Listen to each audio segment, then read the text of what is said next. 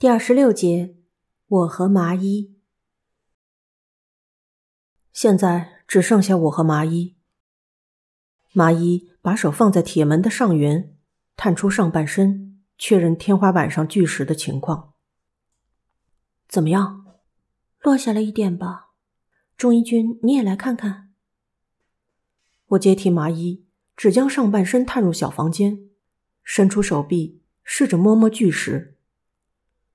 正如他所说，由于史奇的缘故，巨石似乎有点下滑到小房间，但是单手摇晃也一动不动。虽然动了一下，但再怎么等也不会自己掉下来吧？如果掉下来就好了。嗯，没有这种感觉，因为史奇做了多余的事，没准巨石就这样由于自重滑落下来。但是摸摸看，却没有这样的迹象。要落下巨石，需要更大的力量。一旦明白了这一点，我的心中就充满了不知道是放心还是灰心的感情。是其摇动摇柄的瞬间，像眼前即将和汽车相撞一样的恐惧向我袭来。如果他落下岩石，我们就能得救。可我却忘记了这件事。大喊危险，最后没有发生意外，虽然我们也没能逃脱。麻衣也从紧张中解放出来，露出了淡淡的笑容。回去吧，说着，他轻轻的握住我的手臂。回到楼梯，只见史奇一家穿过的下水库被粗暴的拖在一边，湿漉漉的三个人垂下的水迹。一直延伸到楼梯上，我们走了一段楼梯，就空手撸着脚把水弄干。带毛巾来就好了。麻衣用若无其事的口吻说：“他是想说一些和现在的处境无关、不要紧的事情吧？”正要把沾湿的脚穿上鞋子的时候，楼梯上出现了一个人影。我和麻衣同时抬起头。只见往下看着我们的是龙平。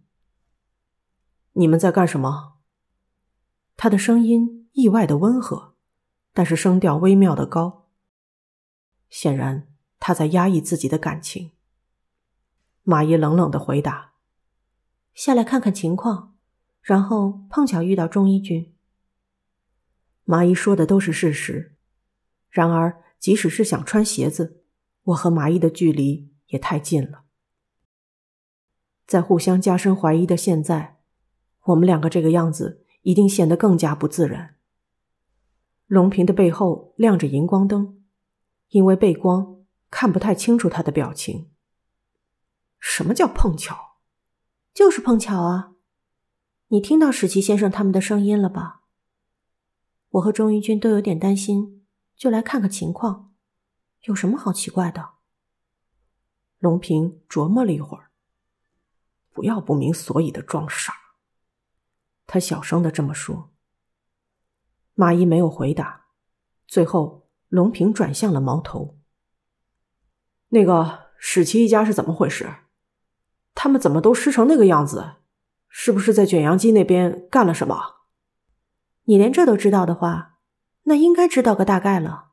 他们一家人在想办法落下岩石。应该说。装傻的不是龙平你吗？你听到我们大声喊叫了吧？而且因为那块岩石动了，能感到震动吧？怎么可能没有注意到发生什么事呢？史奇先生当时非常危险，你一定知道吧？不是吗？你想说什么？我想说，龙平，你知道史奇先生他们在做什么，也听得到尖叫声吧？但是你没有下来。这是为什么？龙平说不出话来。我立刻明白了麻衣说的话。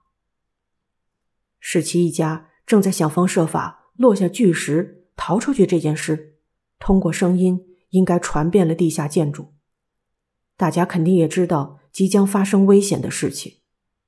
龙平对此却置之不理。为什么呢？因为如果史奇一家有人被留在地下，其他人也许就能逃出去。难道他完全没有这样的想法吗？怎么，你这是在找茬？我很奇怪吗？其他的家伙也没有特地过来看看情况，不就只有你们两个人吗？先找茬的是你吧，又不是责怪你。总之，碰巧只有我和钟一军担心史奇先生他们，就去看看情况，就只是这样。马毅一说完，就从龙平身上移开视线，重新系好鞋带。龙平哼了一声，正要离开，但他似乎不由得问了一个问题：“那岩石呢？有办法吗？”“没有，只是动了一下。”听到马野冷淡的回答，龙平离开了。穿上鞋。我和麻衣都不想走上地下一层。我们并排坐在狭窄的楼梯上，水滴渗进屁股，令人感到冰冷。我们俩像眺望绝景一样，俯视着被水淹没的漆黑走廊。马伊悄声说：“想问问钟义军，问什么？就算平安离开这里，我们以后会怎么样？”能够正常生活吗？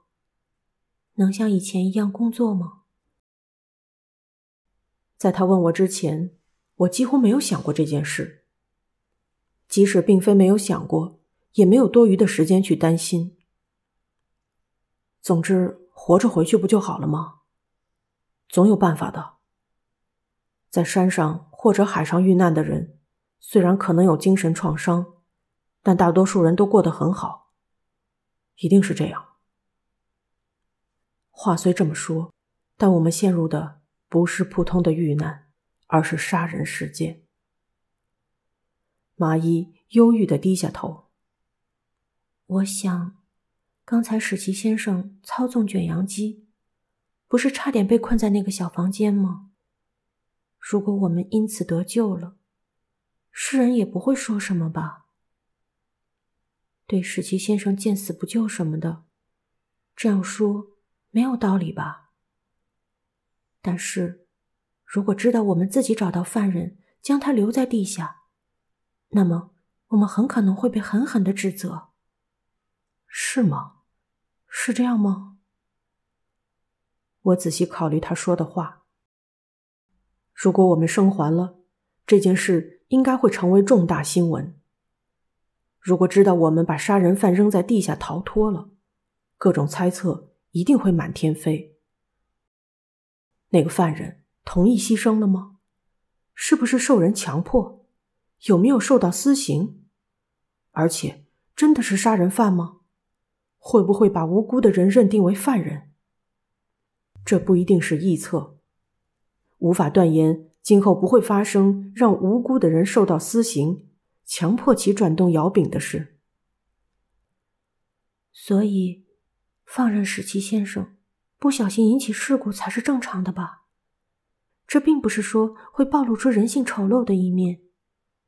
而且刚才也是，如果史奇先生真的落下岩石，我们终究无能为力。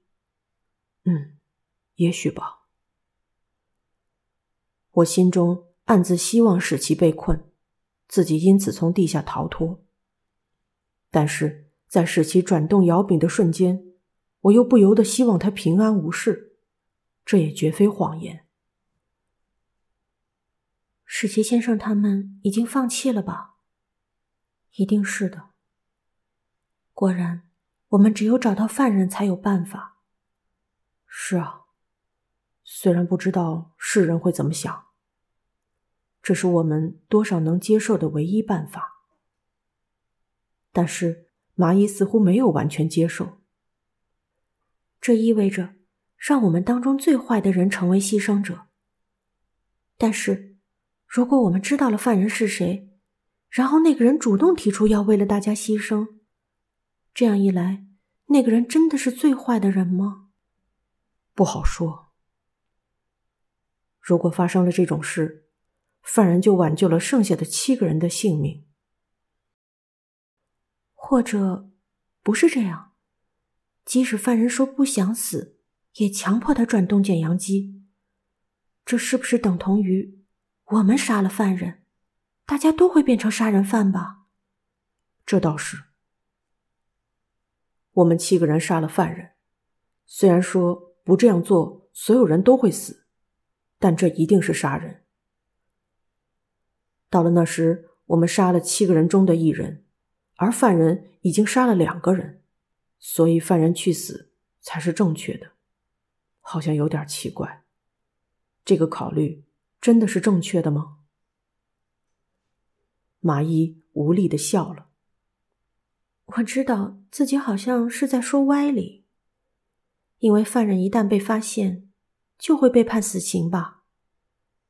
如果不用这个生命去拯救大家，就会出现更多的死者。但是我想。不想成为杀人犯的人，会不会自愿去转动卷扬机呢？他的话比以往和我商量的任何时候都多，因为在这个地下，没有人可以倾诉。太痛苦了，马姨，你不会想报名吧？不会。明明不知道犯人是谁，自己去死，毫无意义。没有完美的方法来决定谁留在地下，虽然这很正常。钟义军，在这种时候，你有没有想过一般会怎么做？在这个只有异常事情的地下，一般指的是什么？啊，我不是说这个地下的事。对了，你没听说过警察会派单身警官？去执行危险的任务吗？哦，好像听过。不仅知道，我还想过类似的事情。如果是小说，孤独的人会为了有家庭的人牺牲自己。听到花说的话时，这件事在脑海里闪过。悲伤的人越少越好，但是我认为这就像是在说，不被爱的人。比被爱的人的生存价值低。蚂蚁寂寞地说：“电影里也有这种情节，一个快要被杀的人说自己有恋人或是家人，祈求饶命的情景。这是在说，如果没有家人或者恋人的，就可以杀害。在这个世界，每个人都有人权，但是。”如果从中选出一名牺牲者，最不被爱的人会被选出来吧？我觉得这就像是一种死亡游戏。不是有一种死亡游戏会淘汰智力较低或者体力较差的人吗？不被爱的人必须死，不是和这种游戏同样残忍吗？还有，在防灾的宣传活动里，经常听到。为了保护你重要的人之类的话吧，并且反复高喊这种口号，好像想让人确信世界上每个人都有重要的人。麻衣的话刺痛了我的心。如果自己死在方舟，我的家人会怎么样呢？他们应该对我死在这种地方感到不知所措吧？一定多少对我感到内疚，然后。渐渐遗忘。假设被困在这个地下建筑的人都带着家人或者恋人，而我一个人混在其中，又会怎么样呢？蚂蚁所说的不被爱的人的死亡游戏，也许就开始了。死了也没有人会伤心的人，应该去死。大家肯定会这么想，搞不好我也赞同。自己去转动那个卷扬机，留下所爱的人而死去的人，和不被任何人所爱而死去的人，谁是不幸？这不应该由他人决定吧？马伊这样说着，把左手放在我的右手上。我用颤抖的声音说：“不被任何人所爱的人是谁？麻衣，我。”是谁呢？我不知道。但是，麻衣结婚了吧？和我不一样。和没结婚一样。这种话，我和你说过好多次了吧？麻衣向我依偎过来。钟义俊，你不认为史吉先生死了就好吧？不只是我呀，麻衣也是。他静静的笑了。近在眼前的麻衣的脸上，当然没有化妆，皮肤也很粗糙。有种饱受风雪的石像般的美感。没有换洗衣服，也没有洗澡。